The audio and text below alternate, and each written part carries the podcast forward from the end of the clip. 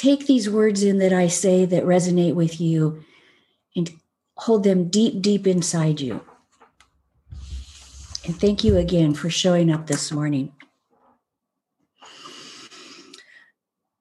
There is only one source in this universe, one power, one mind, one God, one spirit. I know this to be true. The source, this entity, is always present around us, in us, through us, and as us, always, in everyone and everything we see, everything we touch, smell, hear, taste. It is showing up as these precious, individualized human beings.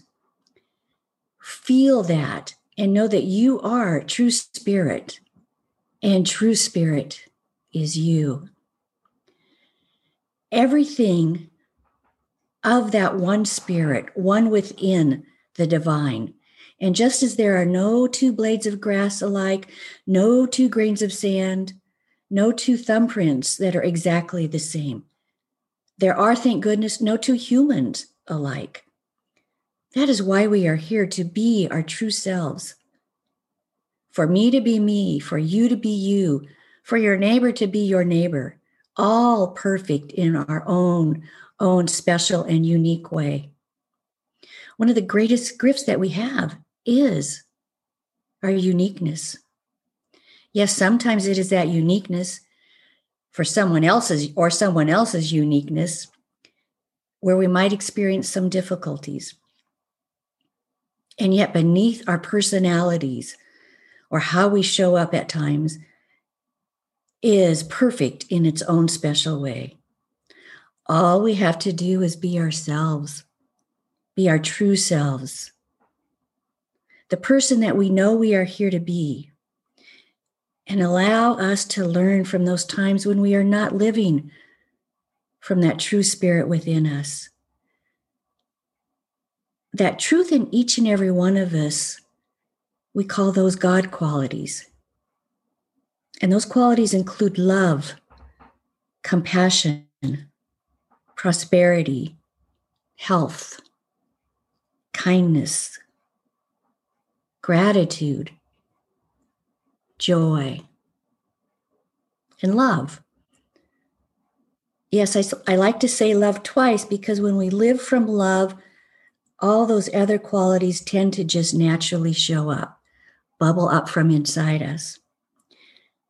And these qualities are the core of our essence. It is who we are. And as using this as our base and then add our own uniqueness, we are all extremely and unwaveringly powerful. With this knowing, there's nothing we cannot manifest collectively and individually. So take that in, that knowing our true essence and our true God qualities that are always present. And know that we are all, all awesome points of light, all powerful, all loving, all spirit.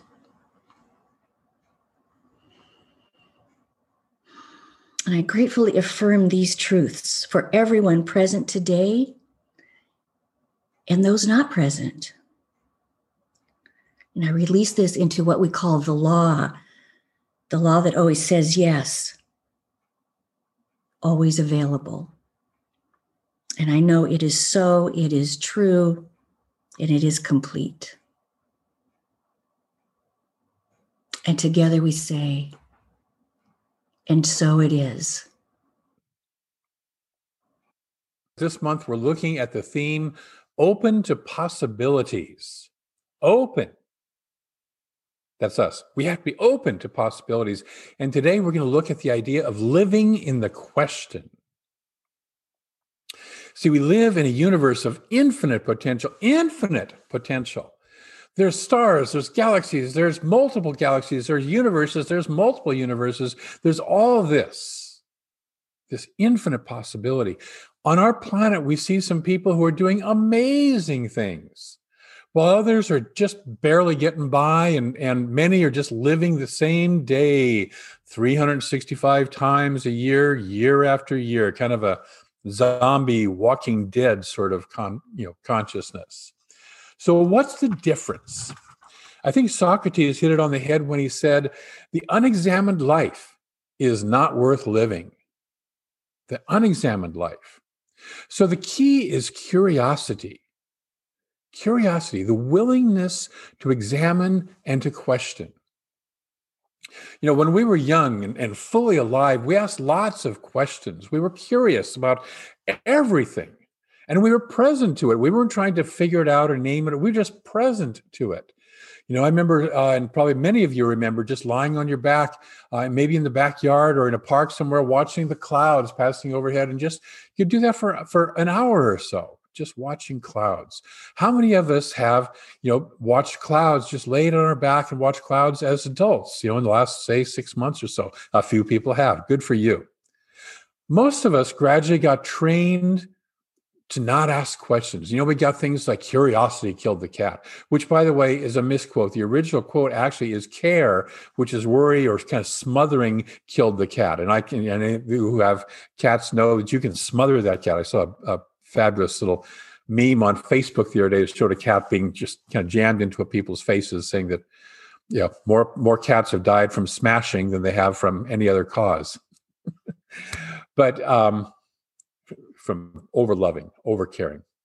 We learn not to ask questions, often because the adults that we were asking them of were either uncomfortable with the questions or they didn't know they didn't know the answer uh, or because they were socially inappropriate questions.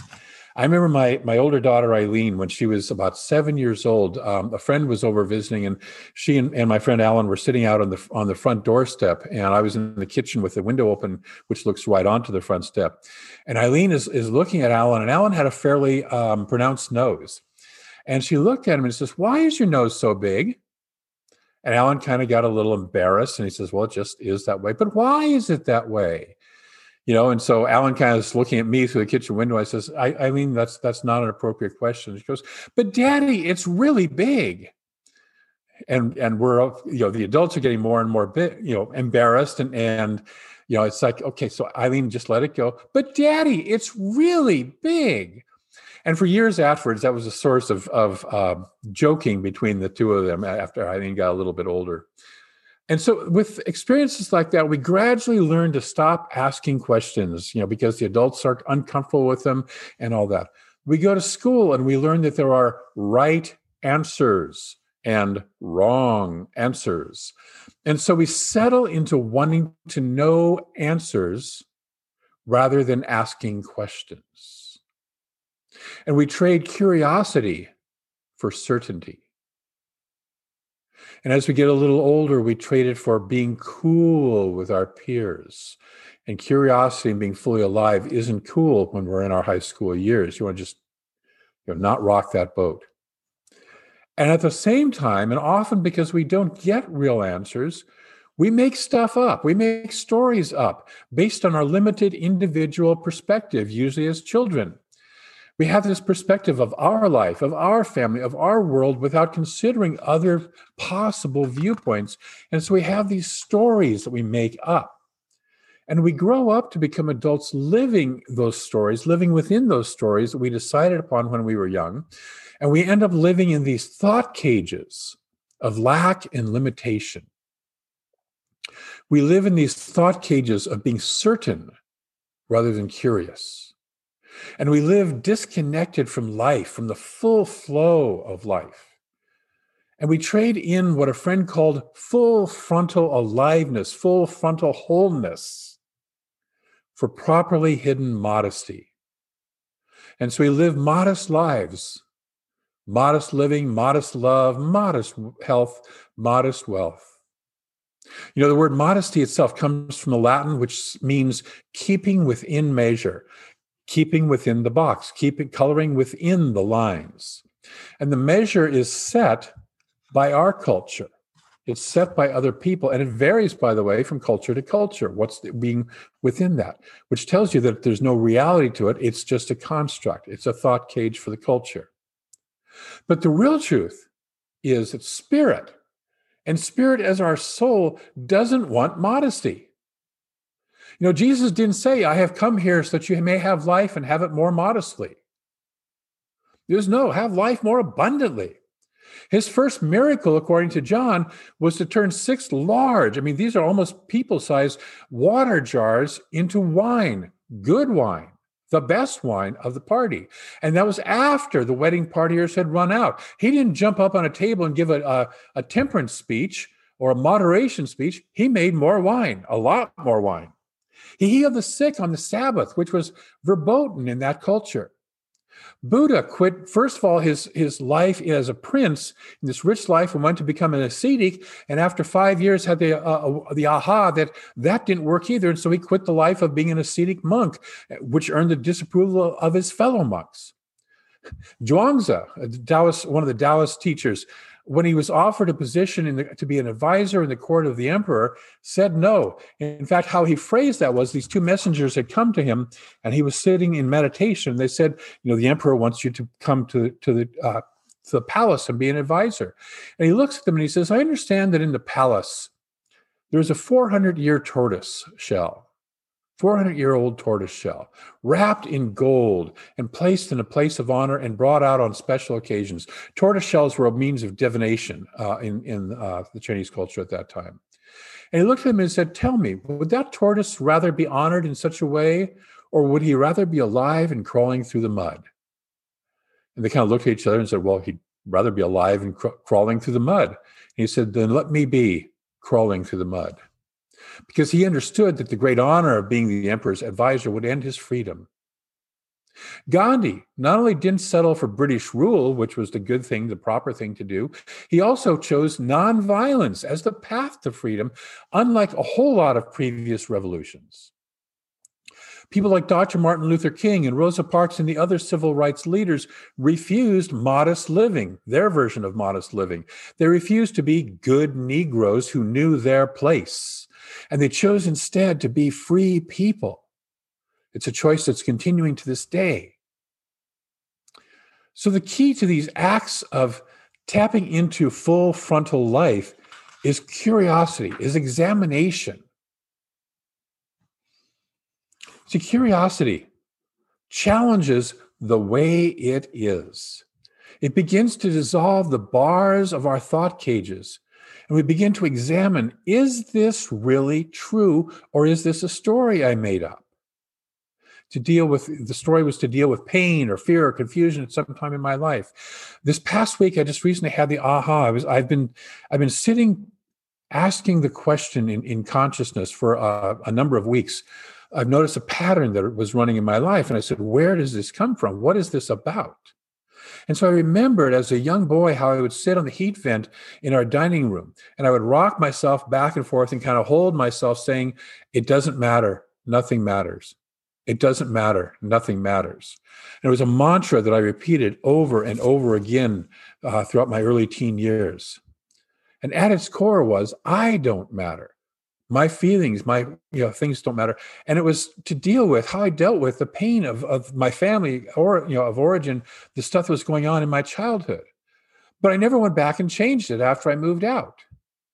You know and until this week when it surfaced because i was curious about that certain pattern and as I released that thought cage, I, I, just the awareness of it started to release it, and then I some energy work popped up for me, and I did that uh, to really move it out of my body, and I felt this freedom that I haven't felt in years. And it's because of curiosity. It's because of being openness. It's because of dismantling the story as I thought that it was. You know, curiosity has been described as the art of bringing your attention and your immediate experience together. Bringing your attention and your immediate experience together. It's kind of a marriage, if you will. Be curious about what's going on around you. There's a saying that you can never put your foot in the, in the same river twice. You can never put your foot in the same river twice. And the reason for that is because both you and the river are constantly changing. So the you that put your foot in the river five minutes ago is a different you than it is this moment.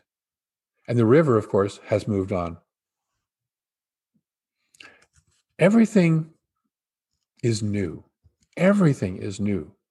Everything is happening for the first time ever.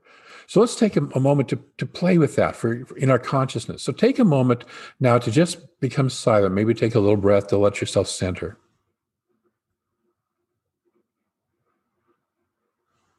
And listen to the sounds around you without interpreting them. And what I mean by that is right now I'm hearing rain falling, and I can sit, sit here and say, oh, it's raining. Or I can listen to the sound without trying to figure it out.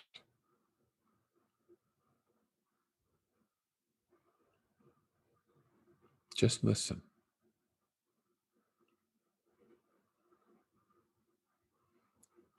Some of those sounds are close and others are far away. Some of them are soft, some of them might be loud.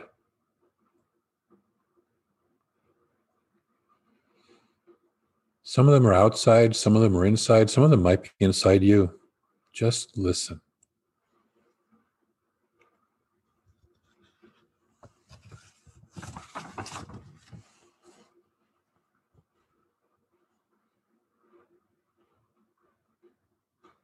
And take a breath. Be present here. See, there's a big difference between our stories about life, our thinking about life and life itself. We are not our thoughts about life. We are not our, even our feelings or sensations of life. We are awareness itself. We are awareness itself. And we can direct this awareness wherever we want.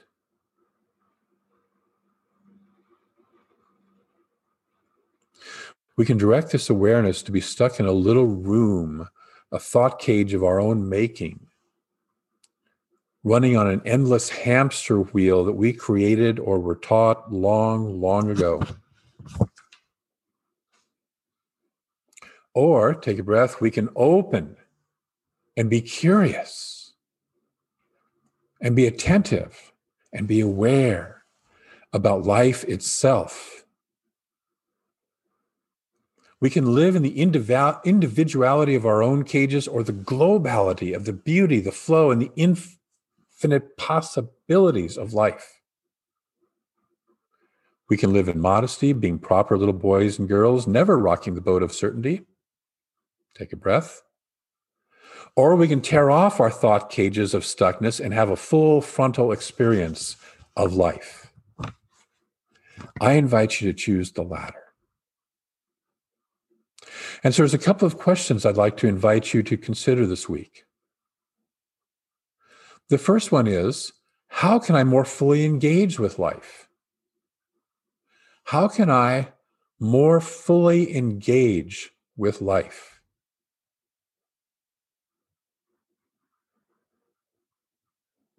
And these two questions, by the way, will be on our Facebook page under practice uh, tomorrow.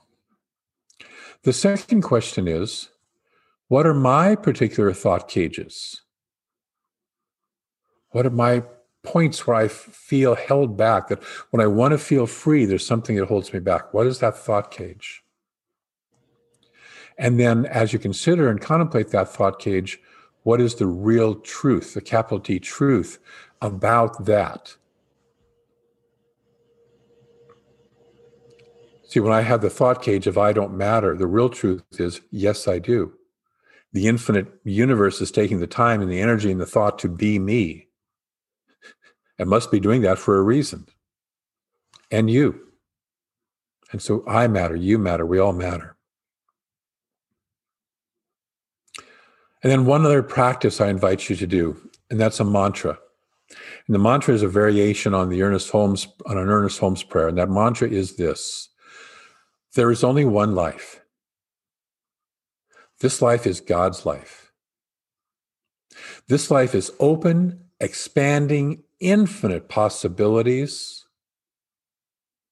And this life is my life now. Say that with me. There is only one life. This life is God's life. This life is open, expanding, infinite possibilities.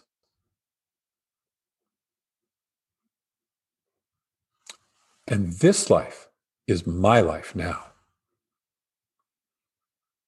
Breathe it in. So I wanted to close with a poem, and I had the right poem. I had a great poem with which to close this talk. And then yesterday, some fool went and wrote a better poem. Well, not a better poem, but another poem that was also fabulous. And so I'm stuck between which one do I use? Which one do I use? And I suddenly remembered it's not an either or universe, it's a both and universe. So I'm going to close with not one, but two brilliant poems. One from somebody more known, one from somebody a little less known as a poet, uh, both equally loved. And so the first poem comes from John O'Donohue, and it's for a new beginning in out of the way places of the heart where your thoughts never think to wander. This beginning has been quietly forming, waiting until you were ready to emerge. Not until it was ready to emerge, waiting until you were ready to emerge. For a long time, it has watched your desire, feeling the emptiness growing inside you, noticing how you willed yourself on, still unable to leave what you had outgrown. I watched you play with the seduction of safety and the gray promises that sameness whispered. Heard the waves of turmoil, turmoil rise and relent. Wondered, would you always live like this? Then the delight when your courage kindled and out you stepped onto new ground, your eyes young again, with energy and dream, a path of plenty opening before you. Though your destination is not yet clear, you can trust the promise of this opening. Unfurl yourself into the grace of beginning that is at one with your life's desire. Hold nothing back Learn to find ease in risk. Soon you will be home in a new rhythm, for your soul senses the world that awaits you.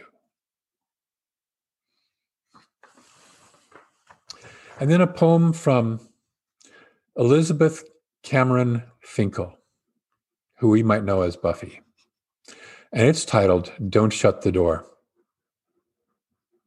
Climb the long, long stairs in your mind. And at the top, find a door. Open this door and go out, or at least peek, into the boundless freedom of all possibilities. Let the wind of these possibilities blow through you and fill you and feel no resistance and when you go back in the door, don't shut it. Mm. Breathe those beautiful pieces of wisdom in. I know for Buffy's that came through as a vision yesterday in our visioning session yesterday morning. So we have an affirmation to say together. And so join me in this affirmation. I open my eyes with curiosity and awareness to the infinite possibilities of life. Say it one more time and with feeling. Scare your neighbors a little bit. I open my eyes with curiosity and awareness to the infinite possibilities of life. And so it is. So let us close in prayer. Remembering that there's one presence, one, one, one, one infinite presence, only one life. And it is a life of infinite possibility. There is no limit on spirit. Mm. No limit on spirit. And because we are one of that infinite possibility, there is no limit on us. We are expressions of an infinite divine presence right here, right now.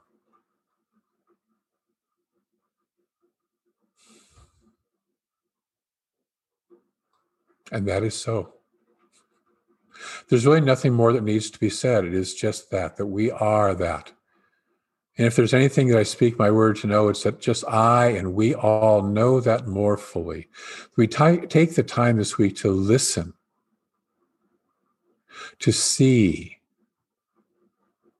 to touch, to smell, to taste life without thought in between, to just experience life. Ever changing and yet always trustworthy life. And I'm so grateful for each of us who is here as part of this life, both as experiencers and the experience of life itself for others. I'm grateful for the awareness that we bring to life and the expanding of our awareness